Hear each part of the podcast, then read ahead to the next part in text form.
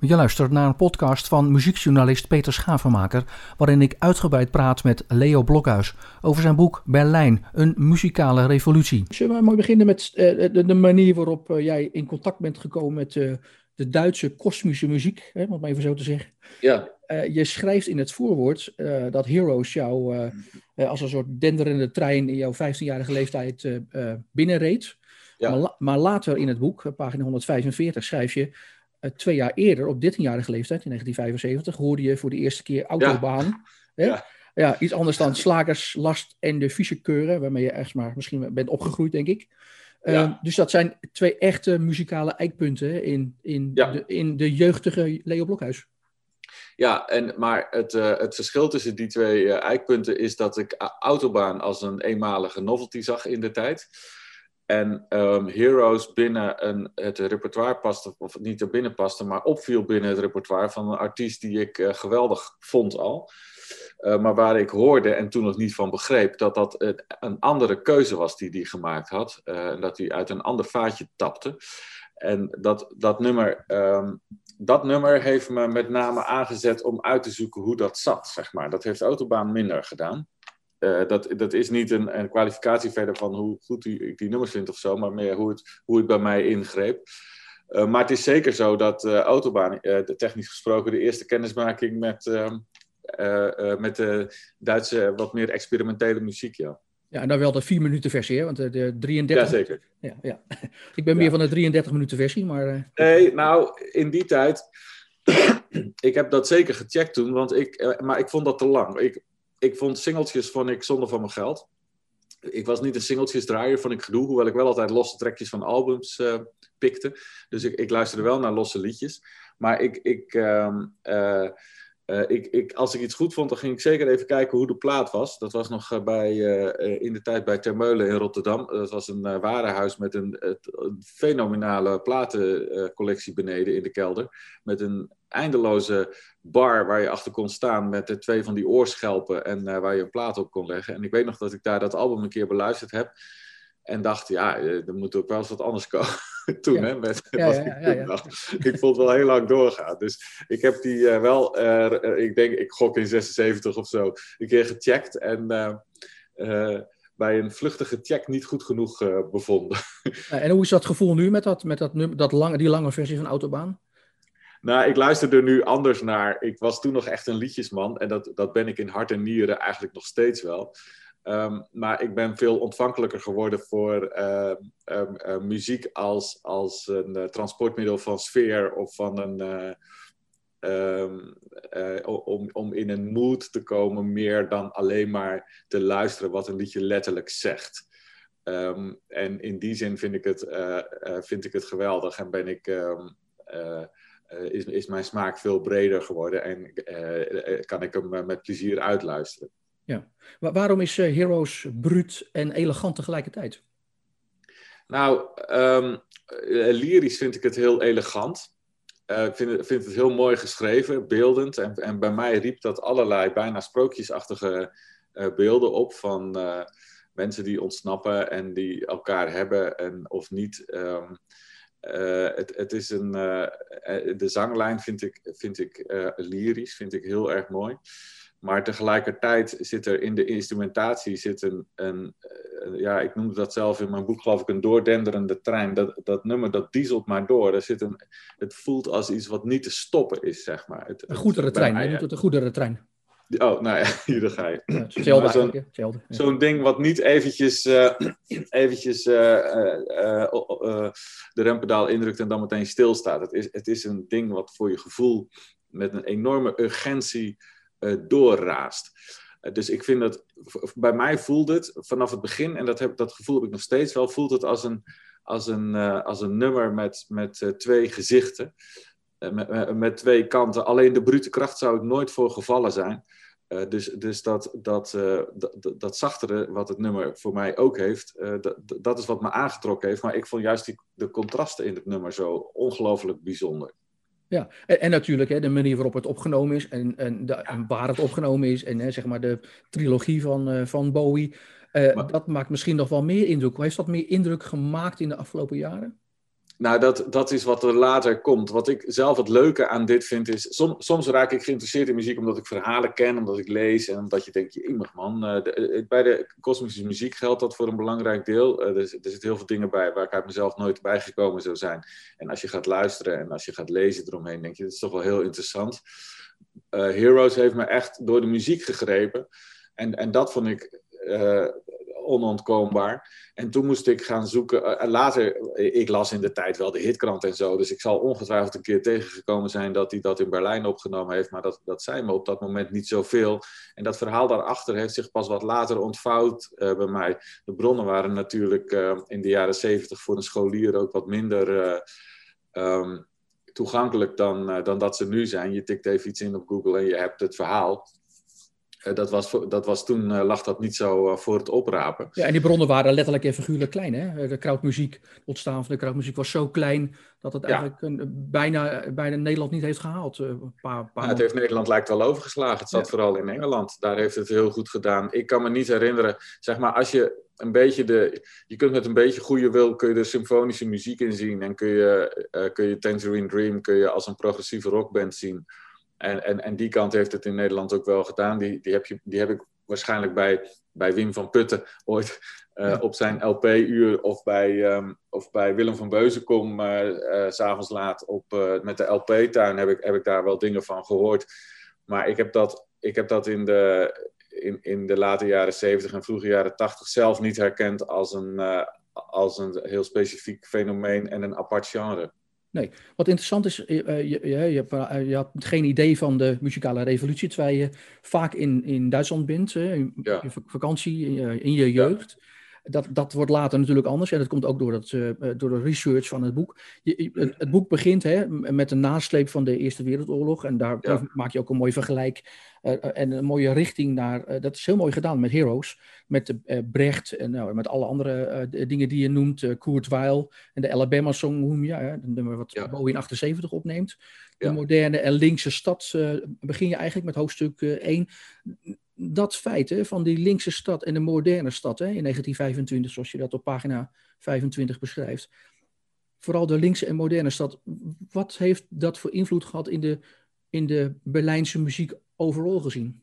Nou ja, het is wat gevaarlijk om politiek aan uh, kunsten te koppelen, maar over het algemeen is het wel zo dat uh, links uh, staat voor progressiever en rechts voor behoudend, behoud van cultuur um, en links uitdagender denkt.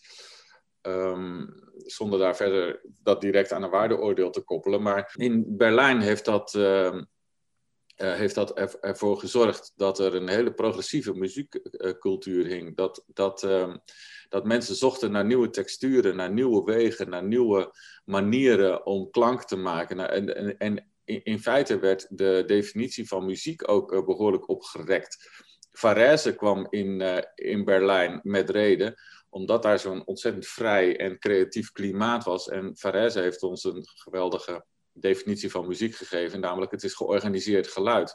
En dat is denk ik een veel, uh, veel meer vrije, veel, veel uh, vooruitstrevender definitie van muziek dan dat die bij heel veel mensen gehanteerd wordt. Namelijk iets met welluidend en, uh, en liedstructuur, harmonie en dat soort dingen.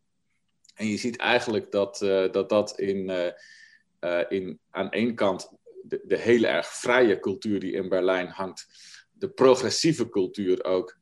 Um, en aan de andere kant ook de hele harde werkelijkheid waar die stad op zich op dat moment in, in bevindt. dat er hele grote stappen gemaakt worden naar moderne muziek, precies in die periode. Ja, en het afzetten tegen.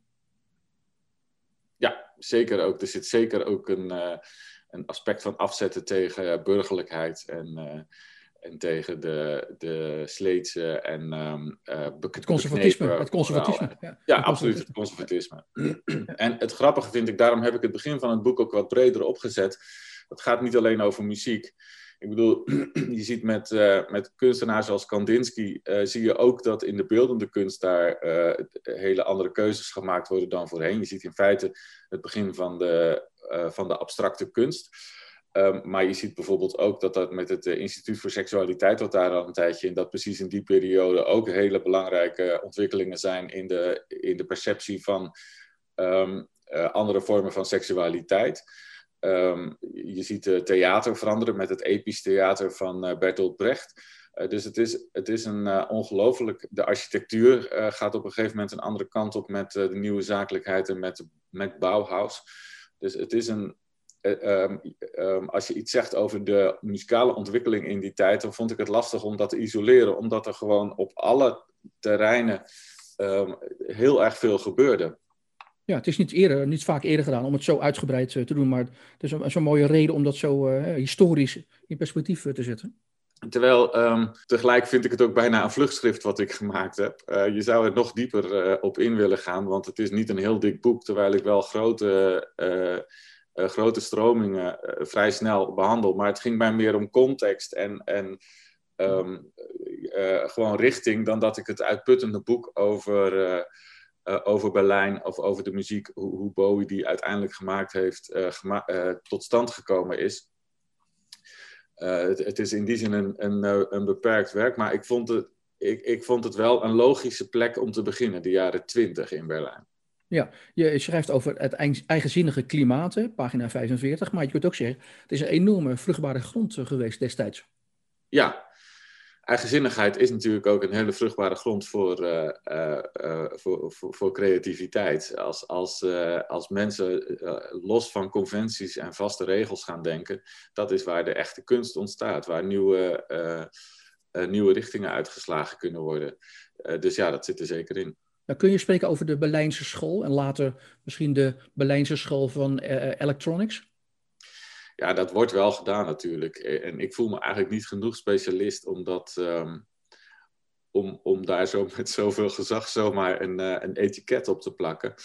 Um, ik, ik, ja, het gekke is, uh, ik, ik voel me ook een, een, een, bijna een beginneling in dit. Ik ben geen cultuurhistoricus of zo. Er zijn mensen die daar veel meer van weten dan ik. Het ging mij echt om context te geven aan aan een, een muzikale stroming die ik in de jaren zeventig daar zie ontstaan. En voor mij kon dat niet uh, zonder de Tweede Wereldoorlog te behandelen en zonder die hele rare, inspirerende periode daarvoor uh, te behandelen. Maar het is niet helemaal aan mij om dan uh, daar precies um, labels op te plakken. Maar zoals ik, het, het, het lastige van, van het boekje is ook een beetje, vind ik zelf, ik noem het Berlijn. En het, het, het, epicentrum van het boek is Berlijn. En ook van een heleboel dingen die ik beschrijf liggen in Berlijn. Maar we hadden het net al over krachtwerken. Jij en ik weten natuurlijk dat krachtwerk uit Düsseldorf komt. En dat München een rol gespeeld heeft. En uh, het hele Roergebied een rol gespeeld heeft. Dus op een gegeven moment staat Berlijn ook wel voor een wat grotere en uh, een wat bredere uh, beweging. Maar Berlijn is wel altijd het centrum geweest. Dat durf ik wel te zeggen. Dat, er, dat, uh, uh, dat, dat Berlijn, zeker in de jaren twintig, of het dan een school was, maar het was in ieder geval een, uh, een, een, een centrum van, van artistieke vernieuwing. Ja. Um, je praat over het Trautonium hè, van Frederik ja. Troutwijn uit 1929. Die eerste eigenlijke synthesizer. Later praat je nog over hè, de, de voorloper van de Moog ja. Mellowshort Short eh, van Harold uh, uh, Borde. Ja. 1970. Dat zijn ook weer echt eikpunten in, in de geschiedenis ja. en ook, ook in je boeken. Nou ja, en eigenlijk begint dat al, uh, ja, nou ja, dat Trautonium is natuurlijk heel vroeg. En eigenlijk begint dat al nog eerder als, als visionaire kunstenaars als Varese zeggen: wij hebben, wij hebben andere bronnen van ons geluid nodig. En dat is een, dat is een revolutionaire uh, idee. Dat je zegt van wij hebben 300 of 500 jaar geleefd onder, de, onder het regime van uh, de, de strijkers. En uh, aanvullend blazers en wat dingen. en het wordt tijd dat we eens iets anders gaan vinden. En um, het is ook de tijd dat er een soort ongebreideld vertrouwen in nieuwe technieken is. Je ziet, en dat heb ik ook een klein beetje meegenomen in het boek, je ziet in de filmindustrie, die ook heel vernieuwend is in die tijd, dat de toekomst heel erg belangrijk is. Dus uh, de, de, science fictions, robots worden belangrijk. Dat vind ik ook zo grappig dat je in... Robot Maria uit, uit uh, Metropolis. Uit tegen die ja, dat is toch geweldig dat je bij Frits Lang eigenlijk al een soort voorwijzing ziet naar Kraftwerk. Tenminste, ik zie die verbanden zelf gewoon. Ja, en het mooie is dat die film in 2026, dus over een aantal jaren, zich afspeelt. Het is, het is bijna Back to the Future in jouw boek. Ja, precies. Ja, ja, ja, ja precies dat. Ja. ja, dat vind ik ja, weet je, het zijn. Ik, wil, ik heb het er niet steeds te, dik op willen leggen. Ik wil het niet helemaal uitspellen. Maar het zijn gewoon van die mooie parallellen die je gewoon, waar je gevoelig voor bent of niet. En ik ben daar gevoelig voor. En ik, ik, ja, ik vind dat prachtig. Maar even terug naar, naar je vraag. Ehm, in, die, in, die, uh, in die visie van, van we gaan uh, vrouw aan mond, uh, de vrouw op de maan en, en die, die science fiction dingen en robots daar past ook heel erg een, het, streven naar een meer machinale muziek. Um, van onder andere Varese en ook van Hindemith. Um, en zij zijn daar nog niet helemaal uitgekomen, hoewel bij Hindemith uh, de, eerste componist is waar gesproken wordt over een ritmische benadering die motoriek heet. en motoriek is precies het ritme dat Bowie in uh, Heroes gebruikt. Dat is gewoon die, wat ik dan noem een goederentrein. Het heeft geen backbeat. Het heeft, geen, het, is geen, het heeft geen swing. Het is geen rock and roll. Het is niet daken, daken, daken, daken. Maar het is doe, doe, doe, doe, doe, doe, doe, doe, doe. Het dondert door.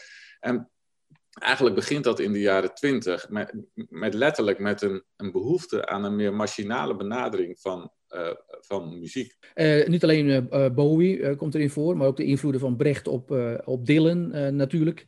Ja. dat zijn ook interessante weetjes in dat boek. Heb je daarmee ook willen afstappen, hè, zeg maar, om alleen maar Bowie te benadrukken in, in Berlijn, maar dat dat veel breder ligt en ook veel vroeger ligt?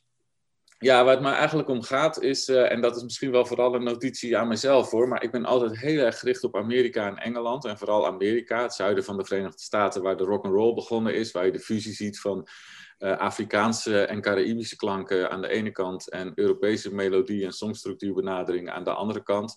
En dat dat jazz en blues en rock and roll oplevert uiteindelijk. En vanuit daar is, is, is die hele stamboom van de popmuziek ontstaan. Ik heb vaak, heel vaak vanuit, uh, uh, vanuit die uh, trant geredeneerd en verhalen afgestoken. En zo denk ik zelf ook vaak. Um, maar ik kom er steeds meer achter dat er een, een echt een, een heel essentieel aspect in de, in de popmuziek gewoon Europees is. En ik noem het nu even Duits, maar in Frankrijk, en die, die komt in het boek ook wel voor, had je natuurlijk Pierre Schaeffer met zijn uh, uh, muziek benadering. En in Italië had je de futuristen. Maar Duitsland en Berlijn waren wel echt een heel belangrijk centrum daarin. Misschien wel het belangrijkste centrum. In die hele popmuziek. Uh, het is niet zo dat de hele popmuziek terug te voeren is op de blues, de soul, de rock and roll, de gospel en de jazz uit het zuiden van de Verenigde Staten. Dus wat ik eigenlijk heb willen doen is uh, uh, het, het, Europese component van de popmuziek wat na nadrukkelijker benoemen. En ik vond het zelf, ik moet je eerlijk zeggen, ik had daar wel eens iets over gelezen, maar nooit echt goed uh, het naadje van de kous, geweest. Ik vond het zelf ook een ontdekking toen ik, toen ik die connectie tussen Brecht en, en Dylan zag ik vond hem zo leuk zelfs dat ik er bij de top 2000 ook nog apart een verhaaltje over verteld heb in top 2000 Akobo op tv. Uh, maar dus het gaat dan eigenlijk om hoe ver de invloed van, van die Duitse cultuur strekt in, in de popmuziek. En Dylan is in feite een oer-Amerikaans fenomeen, maar ja, toch ook wel met, met invloeden blijkbaar van Brecht. Ja, Pyra Jenny hè, uit de, de, Absoluut. Ja, ja. de opera die oorspronkelijk uit 28 uh, komt, 1928. Dat is een voorbeeld hè, van even de, van de dingen. En de Pete Seeger is natuurlijk ook een mooie, maar die hoort natuurlijk ook wel bij, bij Dylan. Absoluut. En Pete Seeger is natuurlijk iemand die je. Kijk, kijk, Brecht heeft natuurlijk in Amerika gezeten omdat hij uh, in, in de nazi-tijd niet meer in Duitsland kon wonen. En, en er zijn natuurlijk heel veel die kant op gegaan. Maar Brecht zeker ook. Maar Brecht is al, heeft altijd zijn communistische um, roots is die, is die trouw gebleven. Net als zijn muzikale vriend. Aanvankelijk was dat Weil, maar later werd dat Eisler. Die een veel belangrijker uh, componist voor hem werd. En die, in wie hij ook een, een geestgezin gelijke vond. Um, en in Amerika had je natuurlijk, nou ja, met name Pete Seeger was iemand die ook heel erg van dat gedachtegoed was. Dus in de tijd dat, uh, dat Brecht voor de de commissie van niet-Amerikaanse activiteiten kwam om te kijken of die toch niet te communistisch was om in de Verenigde Staten te wonen. Was Pete Seeger een van zijn grote pleitbezorgers in de culturele wereld van Amerika. Die heeft het ook niet gered. Brecht is gewoon het land uitgezet, net als Eisler. Ehm, maar daar is, daar is in die folkringen is daar wel even contact geweest. Dus uh, er, er, is, ehm, eh, los van een uh, idee-invloed, is er ook gewoon letterlijk contact geweest tussen die kringen. En Pete Seeger, ja, dan zit je inderdaad in de, in de voorlopers van, van Bob Dylan. Ja, pagina 97 schrijf je over Wheel Shell overkomen, het beroemde nummer van uh, Sieger over de burgerrechten in de jaren 60. Dat is wel, dat is wel mooi om dat te melden. Even een kleine stap, hè. De, je had Oost- en West-Berlijn. Ehm, de, de krautlok begint natuurlijk in, in, in West-Berlijn. is echt een West-Duits fenomeen. Ben je het daarmee eens? Ja, daar ben ik het wel mee eens. Uh, er zitten wel misschien mensen in die hun wortels in Oost hebben, maar dat was wel echt een, uh, een West-Duits fenomeen. En in het Oosten gebeurde er ondertussen iets anders, omdat popmuziek daar onder het communistisch regime niet geaccepteerd werd, ontwikkelde zich daar een vrij stevige punkpoot. Um, ja. Een, een daar was de behoefte ook anders natuurlijk. In, in, in, in Oost-Berlijn en heel Oost-Duitsland, maar, maar zeker in Berlijn, was er, was er de behoefte om, uh, om de vrijheid te claimen die in West-Berlijn al lang heerste. Uh, en de, dus ga je niet van die hele experimentele muziek maken, maar ga je gewoon agressievere muziek maken, wat bozere muziek. Ga je, ga je richten uh, tegen het kwaad dat jou uh, ervan weerhoudt om je volledig creatief te kunnen ontwikkelen. En dan ontstaat daar een vrij interessante, um, met name punkstroom. Er zijn eigenlijk twee dingen in, in Oost-Berlijn. Het ene is de door de staat getolereerde muziek, op het staatslabel uitgebrachte muziek. Nou, echt creatieve mensen die, die kotsen daar een beetje op, want dan dan, dan ben je in feite onderhevig aan de censuur van de staat, die bepaalt of iets wel of niet uit mag, uitgebracht mag worden. En die punk die is niet, ook niet altijd even makkelijk te vinden, want die werd gewoon op cassettebandjes gedistribueerd. En dat, dat noemde zich dan de vredesbeweging, want die wilde gewoon die militaire machtoverheersing uh, uh, van het Oost-Duitse regime weg hebben. En het grappige is, daar gebruikten ze een, uh, een Bijbels beeld voor. Um, de ploegscharenbeweging. Er staat in een van de profeten in de Bijbel dat er een tijd zal komen waarin de zwaarden worden omgesmeed tot ploegscharen. Met name, je hebt geen wapens meer nodig, maar je gaat gewoon lekker het land bewerken. En die ploegscharenbeweging, dat, dat was de vredesbeweging beweging waar de punks bij betrokken waren. En die... Um, doordat dat een, een kerkelijke connotatie had, uh, had je in Oost, Berlijn. Ik, vind het ontzettend jammer dat ik dat nooit heb mee mogen maken. Maar ontstond daar. Uh, concerten werden uiteraard verstoord door de geheime dienst, door de Stasi's. Um, maar de Stasi's kwamen toch wat minder vaak de kerk binnen. Want dat is eigenlijk de enige vrijplaats die, die Oost, Duitsers hadden. Mm -hmm. En uh, kreeg je de voor ons ondenkbare situatie dat punkconcerten in de kerk georganiseerd werden, omdat daar gewoon een connectie was. Wat ook interessant is, is dat de, de, muziek in West-Duitsland, eigenlijk krautmuziek, zoals wij dat noemen, ja. Eigenlijk niet, niet groot genoeg was om het ook naar Oost-Duitsland te redden. Maar dat in Oost-Duitsland eigenlijk de, de focus meer lag op de Amerikaanse muziek, de, be, de bevrijders ja. voor hun, hè, zeg maar in hun ogen, de bevrijders. En dat in het, in het Westen juist een hele grote afkeer was voor uh, die Amerikaanse ja. muziek. En dat is wel een interessant verschil. Ja, ik zie het zelf een beetje als. Um, uh, maar dat is, ik heb, ik heb geprobeerd daar wat mensen over te benaderen, maar het was vol coronatijd toen ik mijn boek schreef. Dat is me niet voldoende gelukt. Maar mijn eigen interpretatie daarvan is: is uh, ik, ik ben zelf dus in de jaren zeventig vaak in uh, in Duitsland geweest. En in West-Duitsland lagen gewoon al die militairen, lagen heel veel Duitsers, Fransen en, en Britten. Er waren, dat land was in segmenten ingedeeld. Um, en um, je hebt de oorlog verloren en daar is eigenlijk iedereen het uiteindelijk wel mee eens dat dat beter is voor iedereen, ook voor henzelf. maar dat je onder, onder een soort Amerikaans toezicht staat, dat voelt toch um, niet helemaal vrij. Dus wat je in Nederland ziet uh, in de jaren direct na de oorlog, dat, dat wij ons direct keren tot, uh, tot de interessante muziek van onze bevrijders, de Britten, de Canadezen en de Amerikanen uiteindelijk ook. En dat we Engels gaan zingen, wat eigenlijk opvallend is. Want uh, ja, waarom, waarom niet gewoon in het Nederlands? Maar dat was de taal van onze bevrijders. Dus daar voel, hadden we een goed gevoel bij, daar voelden we ons prettig bij. Dat lag in Duitsland gewoon anders. De Duitse. Uh, voor, voor, voor een Duitser voelt de aanwezigheid van de Amerikanen toch nog als ja, bijna betuttelend en even de boel in de gaten houden, meer dan als bevrijders. Ja, daarom schrijf je ook hè, dat Duitsland eigenlijk die beat-explosie die bij ons in Nederland wel ontstaan is in de jaren 60 en eigenlijk een beetje in de jaren 50 al. En die heeft Duitsland amper, amper gekend. Wat wel leuk is, is dat in die Duitse clubs wel de Indo-bands uh, populair waren. Hè? De Tielman Brothers noem je uh, in je boek, de Crazy Rockets. Ja, um, dan, dan, dan spreek je net over de tijd voor de beats. Uh, dus dat is de echte rock'n'roll tijd. rock'n'roll vind ik dan meer Amerikaans en beat is dan de Britse variant daarop, die wat krachtiger gespeeld wordt met meer power chords en zo.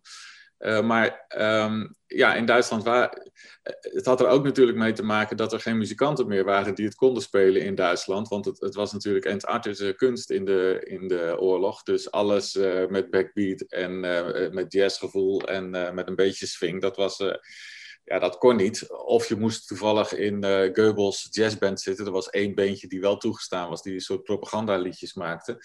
Maar er was niks. Um, en juist omdat er Britten en Amerikanen in dat land aanwezig waren. En die militairen die moeten gewoon een beetje vermaakt worden als ze niet in actieve dienst zijn. Dus op een vrije dag of een avond. Uh, dan zochten zij vertier. En daar werden bands voor uh, naar uh, Duitsland gehaald. En dat, dat zijn inderdaad heel veel Nederlandse bands geweest. En met name de Indo-rockers, die zijn daar groot geworden. En dat is dat is ook wel een beetje. Uh, in Nederland was, Nederland was in die late jaren 50 nog niet helemaal toe aan rock'n'roll. Dat, dat werd wel uh, erg uh, lawaaierig gevonden. En heel Harry, erg Harry genoemd, schrijf je in je boek? Ja, absoluut Harry. En er zijn gênante aankondigingen te vinden van bands die dan wel eens een keer op tv mochten komen. Maar ik heb, ben bevriend met een van de leden van de Crazy Rockers, die in die tijd ook al speelden. En die zei: Ik heb het echt een keer meegemaakt dat wij uh, aangekondigd werden op tv van zet uw televisie nu maar wat zachter, want hier zijn de crazy rockers. Um, dus in Nederland lag het allemaal wat gevoelig. En die, en die Amerikanen met name, en later ook wel de Duitsers hoor, in Duitsland, uh, die, die smachten ernaar. Dus dat, dat, uh, dat circuit van, van die vroege rock'n'roll vanuit Nederland heeft zich meer in Duitsland dan in Nederland afgespeeld. En misschien is dat ook de reden dat wij die bands een beetje vergeten zijn. En dat toen, ik dat, toen ik dat stuk las in je boek, hè, over die Indo-rockers die dan in de Duitse club, uh, voor, clubs voor de militairen speelden, vroeg ik me af, wat, wat is zeg maar hun uh, indirecte bijdrage geweest later aan die krautrock? Dat vroeg ik me af. Ja, dat vind ik een interessante, maar ik denk dat die niet, uh, um, die is er wel. Maar het, het gekke is, ik weet niet meer wie ik citeer in, in mijn boek, dat is alweer even geleden. Maar um, bijvoorbeeld Elvis Presley was de held van de Indo-rockers. En die maakte niet alleen opwindende rock'n'roll, maar die zongen ook Are You Lonesome Tonight. Um, maar de, de, de, de, de, de krautrockers, de kosmische rockers, die keerden zich daar juist van af. Dat vonden zij slagers, maar dan uit Amerika. Ja, Hans-Joachim uh, Rulius uh, citeer. Was die het? Oké, okay, dank je. Ja, Elvis, Elvis was slagerzanger, zegt hij in het boek. Ja, maar het, dat, is, dat is eigenlijk precies waar ze niks mee te maken wilden hebben. Kijk, toen Zappa in 68 een keer uh, in, in, uh, in Duitsland verdwaald was en zijn fratsen zien daar, of zijn, sorry, zijn muziek uh, liet horen daar, dat werd zeer inspirerend gevonden. Maar de, de Amerikaanse amusementsmuziek werd, eigenlijk niet zo gevreten door de, door, door de kosmische rockers. En in feite zijn de Indo-rockers daar een verlengde arm van. Dus wat misschien inspirerend geweest is, is dat je een band zag en dat je drums zag en dat je iemand een elektrische gitaar zag bedienen. Want dat was natuurlijk iets wat, wat niet heel erg uh, bekend was. Maar wat ze ermee deden, dat was niet in, in lijn met hoe zij in de muziek zaten. Ja, en waarom spelen Duitsers geen rock and roll? Dat zeg je op pagina 104. Uh, ja, het is te Amerikaans. Dus, dus, dus de ene reden, dit is mijn interpretatie daarvan. Ik heb er wel eens met een Duitser over gesproken, die was het wel met me eens. Maar ik kan niet zeggen dat dat op uh, diepgravend onderzoek is uh, gebaseerd. Maar aan één kant was daar de sfeer, de Amerikanen, dat, dat is niet, uh, ja, dat, die, het is goed dat ze hier zijn, maar eigenlijk zouden ze hier niet moeten zijn en ga maar weg. Dat, dat is aan één kant de sfeer. Um, en aan de andere kant, en daar kwam ik ook bij het schrijven van dit boek wat meer achter, is het is ongelooflijk. Uh, um, ik, ik, vind dat, ik vond het wel een mooie ontdekking dat uh, Amerikanen en Duitsers zijn heel verschillend in de benadering van kunst. En uh, voor, voor Amerikanen gaat het heel snel de kant van pleasen op en van entertainment. waar het bij Duitsers gewoon echt om, je bent kunstler. Je bent geen, het is geen, het is geen, onder, geen enthouding, het is, het is, je bent kunstler. Dus je, bent, ja, je moet zeggen wat je moet zeggen. En dat doe je niet om je publiek te pleasen. Dat doe je omdat jij de drang voelt om iets te zeggen. En dat maakt die muziek ook veel pittiger en, en, en schurender en lastiger om te doorgronden. Want er wordt geen enkele poging gedaan om jou te pleasen als luisteraar. En er zit ook meer een boodschap in, denk ik.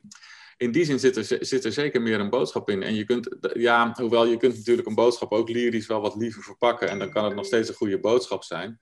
Maar um, uh, de, um, de, de, de, de boodschap is misschien, zou je kunnen zeggen, wel sterker, is implicieter uh, van in, in, de, in de kosmische muziek. Daar heb je wel gelijk in, ja. Ja, want die nieuwe start, hè, waar je over schrijft op pagina 111, die kun je ook zien, althans dat zei Michael Rotte tegen mij, op zoek naar een echte nieuwe muzikale identiteit. Hè. Absoluut. Vooral echt ongelooflijk afzetten tegen het conservatisme, uh, wat na de oorlog natuurlijk nog steeds in Duitsland, hè, dat saaie en burgerlijke, wat jij ook uh, beschrijft. Uh, zie je het meer als een nieuwe muzikale identiteit die gezocht werd? Nou ja, in Duitsland spreken ze over Stunde Nul, hè, na de Tweede Wereldoorlog. Er was niks. Gewoon uh, wat er, behalve wat uh, slagerorkestjes en uh, mensen die nog de klassieke muziek konden spelen, dat, dat werd getolereerd. Maar verder, wat er aan progressieve muziek was, was gewoon ausradiert. Dat was weg. Ik gebruik expres een, een brute term, want dat was gewoon weg. Het was of naar Amerika gevlucht, of het was in de kampen terechtgekomen en in de meeste gevallen daar niet meer uitgekomen. Hm. Dus je hebt ook werkelijk een kans om jezelf muzikaal opnieuw uit te vinden. En natuurlijk heb je altijd de high notes en de, uh, de, de Vicky Leandrossen en zo, die, die uh, doorgaan op de slagercultuur. En die moet er ook zijn trouwens, daar heb ik ook warme gevoelens voor. Dat is prima dat dat bestaat. Maar natuurlijk moet er ook een progressieve tak van muziek zijn. En er is niet zo Duits als de experimentele Duitse muziek, als de krautrock. Om, omdat, dat, omdat het weer barstig is. Um, en ik denk inderdaad dat het ook uh, te maken heeft inderdaad met het zoeken naar een, uh, naar een nieuwe identiteit. En wat, wat voor mij, waar het voor mij ook altijd mee samenhangt, het is ook wel eens de politiek gemaakt en dat klopt denk ik niet. Maar ik weet ook nog wel dat ik in de jaren 70 en 80 in Duitsland kwam. En dat je dan in een postkantoor altijd die posters zag hangen met die, uh, met die rafleden, die Baden-Meinhof-groepen. Die dan gezocht werden, al die fotootjes onder elkaar. Ik heb daar als kind uh, met, uh, of, of, als tiener met, met, met, met, met verbazing en, en ook wel in, in, ik zal niet zeggen in shock, maar wel een beetje geschrokken zo. Van dit zijn dus terroristen die hier vrij rondlopen. Het was een hele edgy, hele scherpe maatschappij eigenlijk in die tijd. Het, uh, de, de, de, de, ruwe kantjes waren er zeker niet afge, afgeschuurd. En dat ging, dat ging alle kanten op. En dat past ook in dat beeld wat ik net schetste van uh, we, gaan niet, we gaan geen Enterhaltungsmuziek maken. We gaan, geen, uh, we gaan niet een beetje mensen hier pleasen. We gaan gewoon uh, we gaan, wij, wij moeten een, een, nadrukkelijk statement maken. En wij moeten niet alleen in woorden, maar ook in vorm laten zien waar we staan. En dat had in Nederland ook niet zo gekund, zeg maar. Duitsland was gewoon ook echt het land waar dit waar dit alleen kan ontstaan. Gewoon ja, door vooral, al die... Ja, en, en, vooral niks willen lenen van de Beatles, hè? vooral dat niet willen doen. Eh, dat is ook, precies. Even nee. die credo's destijds. Ja, nou ja, precies. Maar dat is, uh, uh, hoewel Faust zich presenteerde als de Duitse evenknie van, uh, van de Beatles. Als je, als, je dan, als je ze dan hoort, dan hoor je dat ze eigenlijk alleen maar in de zijk genomen worden. Maar nee, ja, je moest, ze wilden echt iets anders. Dat, en, en dan kom ik ook weer terug bij iets wat in het... Ehm, uh, waar, waar, we het, waar we het uh, in het verleden over, of in, hiervoor in het, in het gesprek over hadden. De, de, de, dit is echt een, de, bron van een, een, een, stroming die in de popmuziek ver buiten Duitsland ook invloed heeft gehad. Um, je hebt altijd een soort yin en yang nodig. Je, je kunt niet, uh, het is niet alleen maar de, de Anglo-Amerikaanse muziek die de popmuziek heeft voortgebracht. Hier is, is een vrij stevige tegenbeweging die veel dwarser is, uh, die veel uh, minder toegankelijk is, die veel minder uitgaat van, van pleasen en mooimakerij. en die de popmuziek lange tijd heel erg interessant heeft gehouden. Ja, maar wel, maar wel in een hele beperkte vorm. In, nou, in, Duitsland gezien, hè? in Engeland was. Ja, ik wou zeggen, ik weet niet of ik het daarmee eens ben, want uiteindelijk, en daarom vind ik Bowie zo'n fascinerend figuur. Bowie en Pop die zitten daar, en dat is toch, maar zeker ook uh, Kraftwerk zelf. Dat zijn toch wel scharnierpunten naar met name Engeland toe. Want als je, je zou, ik bedoel, nu ga ik te ver, maar eh, eh, iets overdrijven zou je kunnen zeggen dat die hele synthpopbeweging in de vroege jaren tachtig een, een hele belangrijke wortel in Duitsland heeft, veel meer daar dan in, dan in Amerika. Als je kijkt naar zo'n band als de Human League, die, uh, die The Future heette voordat ze de Human League heette. En als je ziet wat ze toen maakten, dat past naadloos in de ongebreidelde experimenteerdrift uh, die de Duitse uh, kosmische bands hadden. Um, en, en eigenlijk hebben ze allemaal daar hun wortels. Orchestra Nerves in the Dark, ik heb die jongens gesproken, die luisterden alleen maar naar met name Kraftwerk, maar ook naar Faust en allemaal dat soort dingen. En dat is wat hen geïnspireerd heeft en als je die muziek ook hoort, dan hoor je ook, dat, dat is geen rock and roll, jazz, swing. Dat is gewoon machinaal, toekomstgericht. Um, en dan kan het nog wel lyrisch zijn, maar zeg maar in de ritmische benadering, in de basale benadering van de songs, heeft, is het gewoon anders dan Beatles, Stones en Presley. Ja, en maar als uh, Roter dan tegen mij zegt hè, van, uh, over de, de manier waarop hij met Nooi en later met uh, Harmonia bezig is. wij, zei, wij waren maar een handvol muzikanten, zegt hij letterlijk. Hè. We were the ja. under, underground in the underground, is een citaat ja. uit mijn interview. Hij zegt, ja, ja de, de, de, eerste plaat van Harmonia was een, een commerciële flop. Niemand, niemand geloofde in mijn liefde. Nou, dat zijn toch wel, toch wel citaten, bedoel. Ja, maar er is, natuurlijk een, uh, er is natuurlijk geen enkele correlatie met de succes die een artiest heeft en de impact die een artiest heeft. Dat is de triestheid, vind ik, van de grote artiesten. Ik bedoel, de, de, de, de eerste drum en bass uh, platen zijn, zijn totaal obscuur, maar hebben veel invloed gehad in hoe de popmuziek daarna is gaan klinken. Um, de, de, je kan ook te vroeg zijn met, uh, met, je, met je revolutie, maar dat, dat, dat, is hier niet per se aan de hand. Maar ja, de, de eersten die radicale keuzes maken, ja, die maken dat voor een publiek dat uh, dat, dat aan kan. Maar is, dat, is er dan een soort bescheidenheid van Roter die dit dan zegt? Zo zijn... Nee, maar er zijn twee dingen. Zijn, zijn, uh, zijn bescheidenheid past uh, de, de status van de verkoop van zijn platen. En waarschijnlijk ook uh, de, het leven dat hij leidt. Want hij is geen rockster en hij heeft er waarschijnlijk niet royaal van kunnen leven.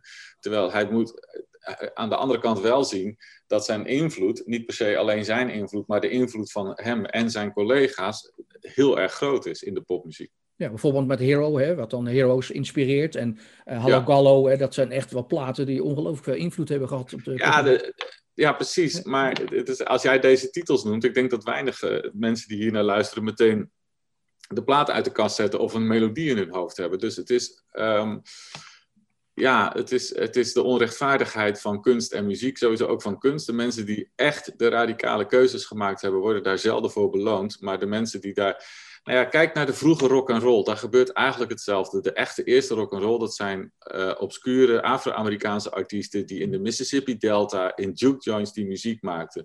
Degene die er met de prijzen vandoor gaat, is Elvis Presley. Elvis Presley die deed na wat, uh, uh, wat zijn Afro-Amerikaanse vrienden deden en gooide er iets blank sausje over. En voilà, rock and roll is een, is een zwarte uitvinding, als ik het zo mag zeggen. Wordt pas groot als de witte jongens zich en meisjes zich ermee mee gaan bemoeien. Dat is gewoon het lot van heel veel muzikanten. Je, praat ook over uh, Connie Plank, hè? die was dan natuurlijk uh, ver buiten Berlijn. Heel, ver, heel ver buiten Berlijn. Ja. maar we heeft wel ongelooflijk veel invloed gehad op de muziek. Stefan Plank, zijn zoon, heeft een hele mooie documentaire gemaakt. Potential of Noise. En, Absoluut mooi. Ja, ja, ja, ja. En de Nederlandse band The Meteors zijn de enige Nederlandse band die daar opgenomen hebben bij Plank. Ja, ik heb dat eigenlijk wel verbazingwekkend gevonden dat er eh, vanuit Nederland zo weinig. Uh, uh, dat wij ons zo weinig richting het oosten hebben gericht. Dat wij altijd maar op uh, Engeland en Amerika gericht blijven. En ik snap het hoor, ik heb dat zelf ook, maar eigenlijk is dat gek dat, uh, dat wij niet, niet wat meer die kant op zijn gegaan. Ja, het waren mooie, misschien mooie kansen geweest voor Exception en voor Focus om het plank ja, samen te toch, Het zou toch spannend geweest zijn, man. Als die, want dat zijn klasse muzikanten en uh, ze, ze, ze, ze, grijpen op een gegeven moment naar de klassieke muziek. Dan ben je al op de goede kant. En dan zit je al aan, op de goede weg, om maar zo te zeggen. Dus dat betekent dat je je Europese wortels erkent. En als je daar dan nog de lef, het lef had gehad om wat experimenteler mee om te gaan, dat, was, dat zou fantastisch geweest zijn, ja. Ja, wat had dat kunnen opleveren? Hè? Vragen wij ons af. Het heeft wel te maken misschien ook met dat in de jaren zeventig de relatie tussen Nederland en Duitsland absoluut nog niet was zoals die nu is. Ik herinner me echt nog wel, wij gingen er vaak naartoe. En wij maakten met vriendjes dan lachend uh, uh, een beetje ruzie over voetbal. Maar als je, als je op grotere schaal kijkt hoe de sfeer is en, en hoe een beladen bijvoorbeeld de voetbalwedstrijd Nederland-Duitsland in, in de jaren zeventig was. Ja, dat, dat zeker vanaf de Nederlandse kant. Um, het, het was ook niet de populaire richting om op te gaan. Nee, maar het had iets moois kunnen opleveren, hè? Absoluut, daar ben ik heel erg van overtuigd. En uiteindelijk heeft het dat ook wel opgeleverd, want het is denk ik ook niet toevallig dat de Nederlanders ontzettend goed zijn in de EDM, in de dance. En de Nederlandse DJ's, dat die zo groot zijn.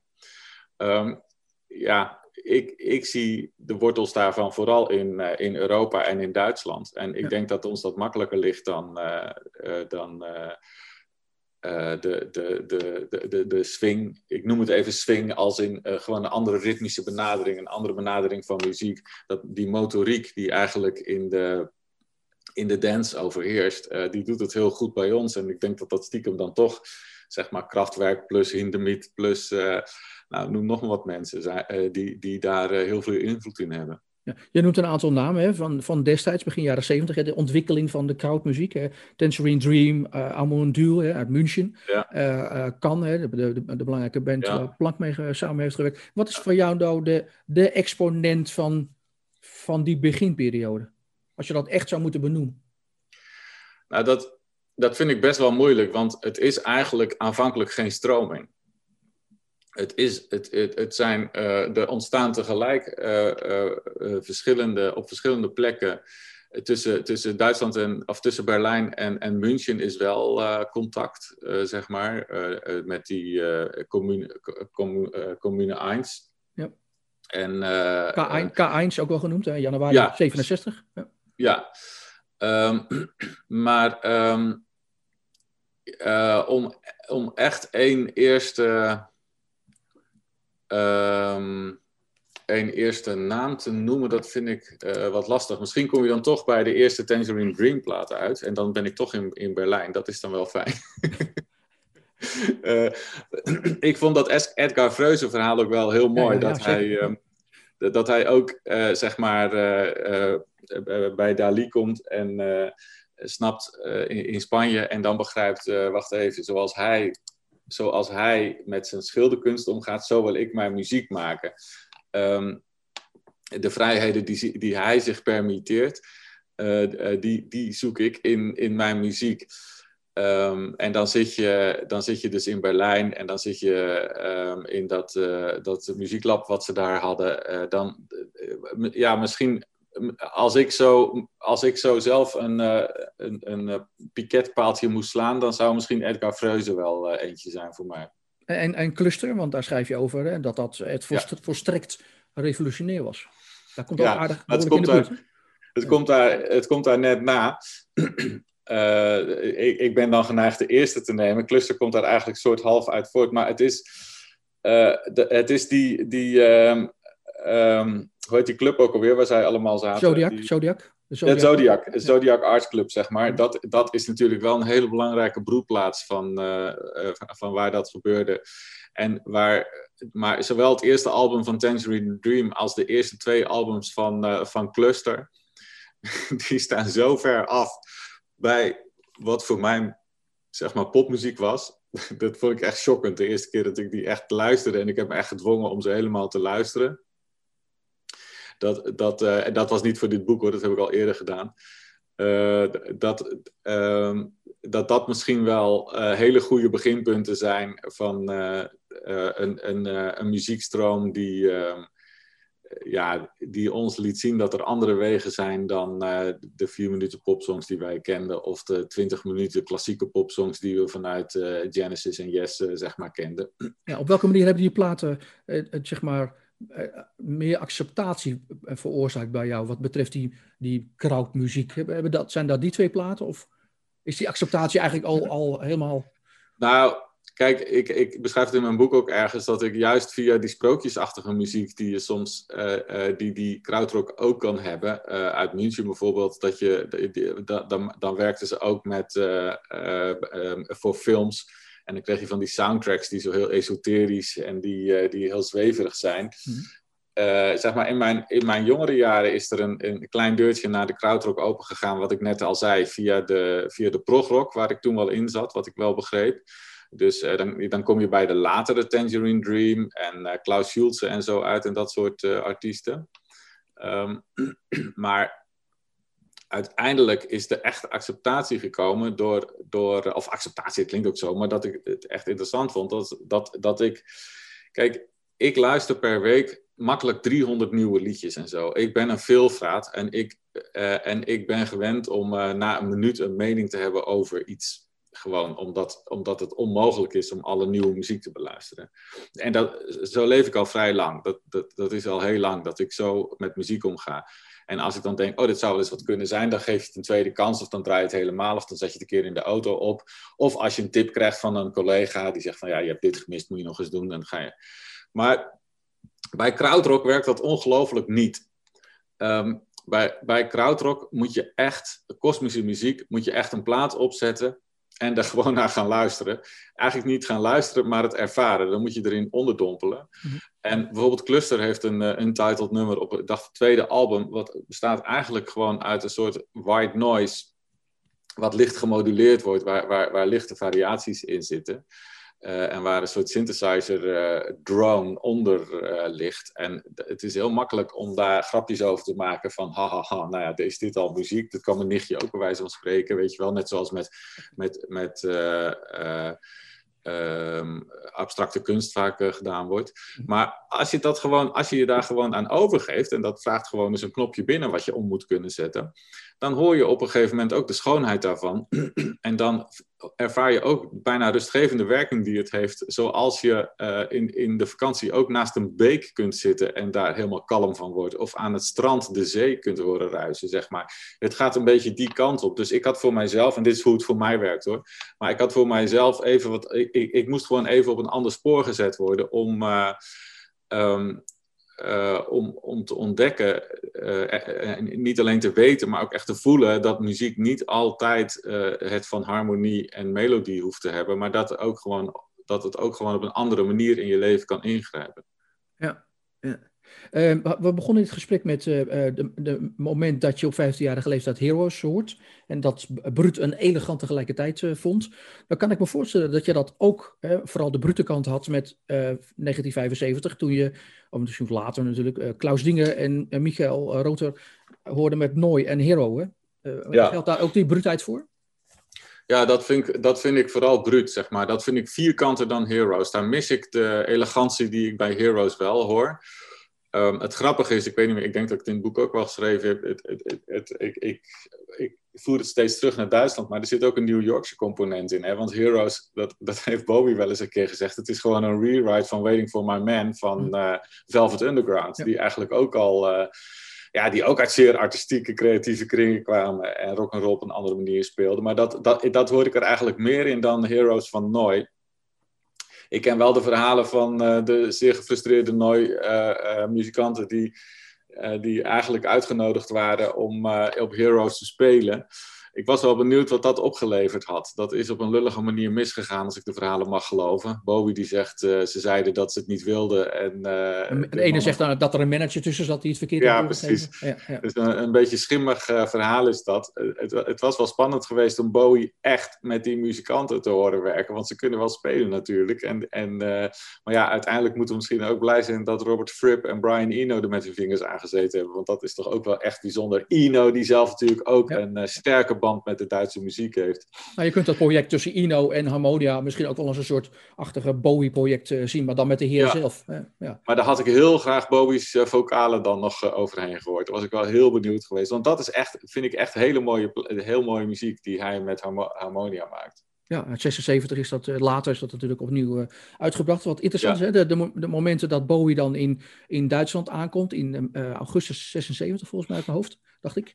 Uh, is het natuurlijk zo dat hij kennis maakt met allemaal Duitsers.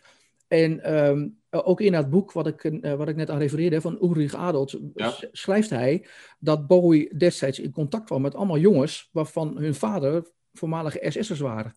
Heeft, dat, heeft, dat op een of andere manier ook nog invloed gehad in, in de rauwheid van die muziek? En, en zeg maar echt dat Berlijnse en dat Duitse gevoel? Hè? Nou ja, dat, dat indirect wel, want dat is, eigenlijk, dat is eigenlijk de reden waarom er zo heftig afgezet werd. Het, het, het, het gekke is, het was natuurlijk heel moeilijk om in Duitsland uh, in die tijd iemand te vinden wiens, wiens ouders niet op een verkeerde manier bij de oorlog betrokken waren, tot in de hoogste overheidskringen toe. Uh, je kan de, oorlog verliezen, maar je kan, niet, je kan niet een heel volk vervangen of zo. De, dus um, de ideologie zat het in elke vezel van, uh, van Duitsland. En misschien niet overal even, even uh, allemaal meegevoerd in een soort massapsychose. en daar moet je dan maar weer uitzien te vechten met elkaar. En, en, als we daar nu op kijken, moet je, moet je zeggen dat Duitsland dat voorbeeldig heeft, heeft aangepakt, vind ik. Dat is echt, echt indrukwekkend hoe dat land met zijn eigen verleden omgaat, vind ik zelf altijd. Maar in de tijd van Bowie, ja, die generatie daarvoor had gewoon een besmette oorlogsverleden, punt. Dat, dat, dat, ja, dat, dat, dat, je was nou helemaal Duitser, je, was, je, je woonde in dat land, je was er niet uitgevlucht. Ja, dan betekent het al bijna automatisch dat je op de een of andere manier betrokkenheid met de oorlog had. Het waren niet allemaal SS'ers, maar er zaten er genoeg bij. Dat was natuurlijk een groot probleem in... Uh, in, in Duitsland in die naoorlogse jaren. En um, dat heeft denk ik zeker eh, invloed gehad in de, in, de, in de heftigheid waarmee die generatie zich wilde afzetten op de generatie daarvoor. Ik heb wel eens verteld, in Nederland zetten ze zich af in de jaren 50 tegen de Sanseveria's en de spruitjeslucht. In Duitsland was er wel meer om tegen te vechten. In Duitsland krijg je experimentele muziek, krautrock, kosmische muziek, hoe je het noemen wil. In Nederland krijgen we dong dong dikkie dikkie dong om je af te zetten. Ja, het is en uh, geweldige band trouwens hoor, de Eering, daar gaat het niet om. Maar de, je, voelt dat de urgentie wat hoger ligt in, uh, in Duitsland. En hoe, hoe zie je zeg maar dat, wat je nu zegt dan in de muziek terug van Bowie, in die, in die van zijn muziek? Komt dat ergens in terug, in, in zinnen of in woorden of in muziek? Heb je het idee dat dat toch ook een inspiratiebron geweest is?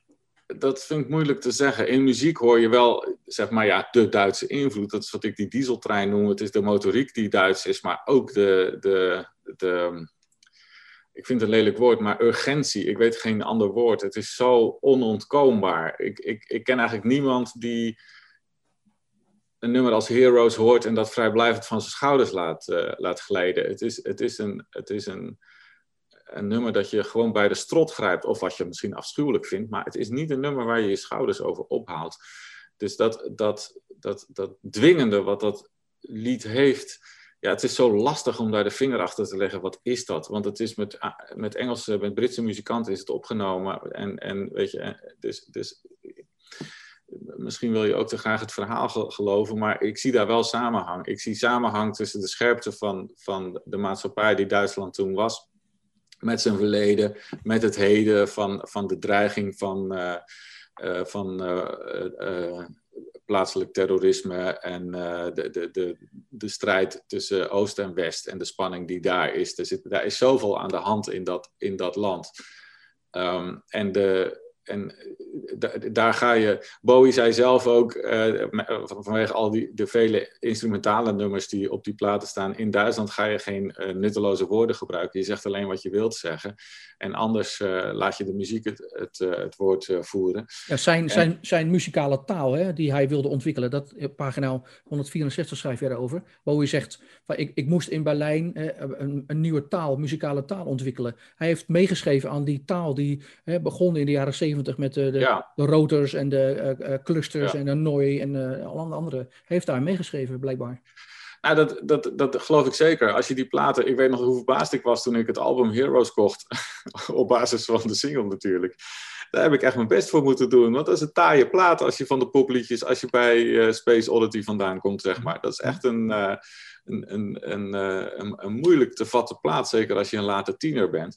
Maar um, uh, ik, ik vind Bowie's invloed in de popmuziek amper te overschatten. Want ik denk dus dat hij een hele belangrijke rol gespeeld heeft. In, in, uh, hij, heeft, heeft een rol gespeeld in het meeschrijven van die taal in Duitsland. En een ongelooflijk belangrijke rol in het ehm, in, in, als, als een brug tussen de Anglo-Amerikaanse muziek en, en deze nieuwe muzikale taal. Bowie zegt in 78 in een Franse tijdschrift, Rock et Folk, dat Berlijn wel de rare eigenschap heeft ten opzichte van New York en Londen en andere plaatsen waar hij later heeft opgenomen, dat je daar wel schrijft over de belangrijke dingen. Dat dat, er dat, dat heeft verzorgd. Ja, ik kan me wel voorstellen dat je, voorstellen dat je dat als artiest uh, zegt. En, en, en, en bijvoorbeeld in, in, in, um, in Heroes kun je dat ook wel volhouden. Dat is een, een groot en belangrijk nummer over, over vrijheid en over uh, angst, uh, denk ik. Um, met, met mooie metaforen daarin. Maar ja, hij maakt in Duitsland ook Always Crashing the Same Car Twice. Wat een soort drugstrip is. En en Word on Wing, wat ik een heel belangrijk en groot nummer vind, dat schrijft hij juist in een eh, donkere periode in, in de Verenigde Staten. Ehm, dus ik vind dat niet helemaal in lijn met zijn output, zeg maar. Maar ik snap wel dat hij het zegt. En wat hij, wat hij denk ik wel doet in Berlijn is. Uh, hij, hij, ehm, hij, hij, is een man van weinig woorden geworden, zeg maar. Op, op, op dat hele album uh, Heroes bijvoorbeeld staan, denk ik, net zoveel woorden als in de, het, het hele nummer Words on Wing of zo, weet je wel. Hij is gewoon, mhm. hij is wel uh, preciezer in zijn taal geworden. Ja, en die Berlijnse periode, wordt die te veel overschat of juist onderschat, denk je? Um, dat vind ik een goede. Um, ja, eh, eh, eh, kijk, toen hij zelf met zijn voorlaatste album kwam, toen, toen, toen vond ik um, Where Are We Now, toen, toen, vond ik zelf dat hij op een prachtige manier, hij kon overal op terugkijken, maar hij pakte Berlijn. Dus voor hemzelf is dat een, uh, is dat een hele ingrijpende periode geweest. En ik, uh, ik, zie dat, ik zie dat ook zo. En ik denk dat, je, dat het eerder onder dan overschat wordt, omdat hij, wat ik al eerder gezegd heb, omdat hij echt een soort brug tussen, um, tussen Duitse muziek en de Anglo-Amerikaanse muziek is geworden. En dat, dat hij niet alleen, Kraftwerk heeft daar ook veel in, uh, in betekend. Maar dat is, van, en da, dat is eigenlijk ook de strekking van mijn hele boekje. Um, daarin, daarin is hij super belangrijk geweest als, als, uh, als scharnier tussen die uh, veel Europese cultuur en die Anglo-Amerikaanse cultuur. Ja, maar krachtwerk is geen rock'n'roll, hè? Dat, dat, dat, nee. uh, dat, vinden ze, dat vinden ze zelf ook. Wat is er eigenlijk overgebleven op dit moment van die kostumische muziek en de muziek waar we het nu al een tijd over praten? Ja, ja ik denk. Um, even.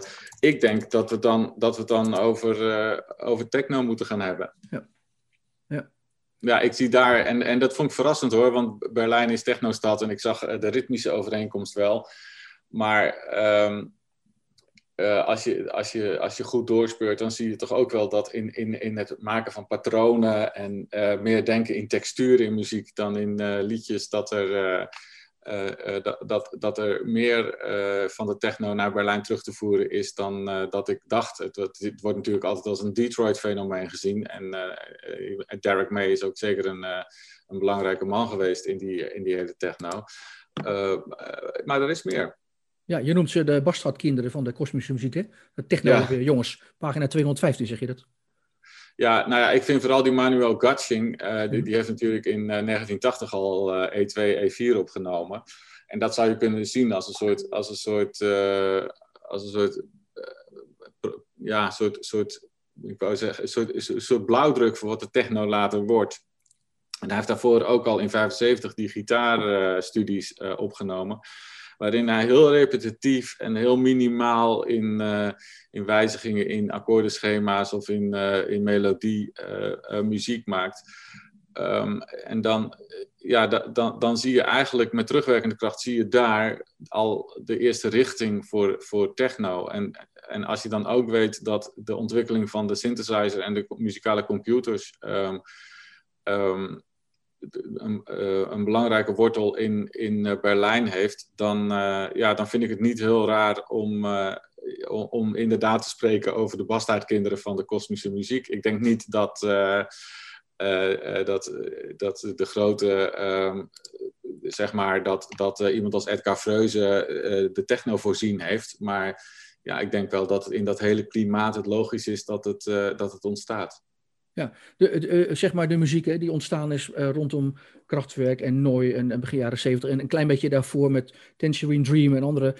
heb je het idee dat er in Duitsland meer, genoeg historisch besef is over de manier waarop die muziek, en niet alleen de muziek, veranderd heeft in Engeland en andere plekken op de wereld, maar ook, ook Duitsland heeft ja, dat, vraag ik me heel erg af. Dat, dat vraag ik me heel erg af. Uh, het is natuurlijk ook een beetje friekerig wat ik gedaan heb. Dus um, ik, ik, ik, uh, ik, ik, snap ook wel dat dat niet meteen uh, iets is wat, wat in de publieke bladen komt en zo. Um, maar ik denk dat Duitsland iets cultureels heeft waar ze super trots op kunnen zijn. Misschien is dat ook niet een eigenschap die, die heel groot is bij hen. Trots. Maar voor, anders, anders gevraagd, wat zou er gebeuren als jouw boek in het Duits wordt vertaald en daar zeg maar wordt, wordt gelezen? Wat zou er gebeuren met de, met de Duitsers?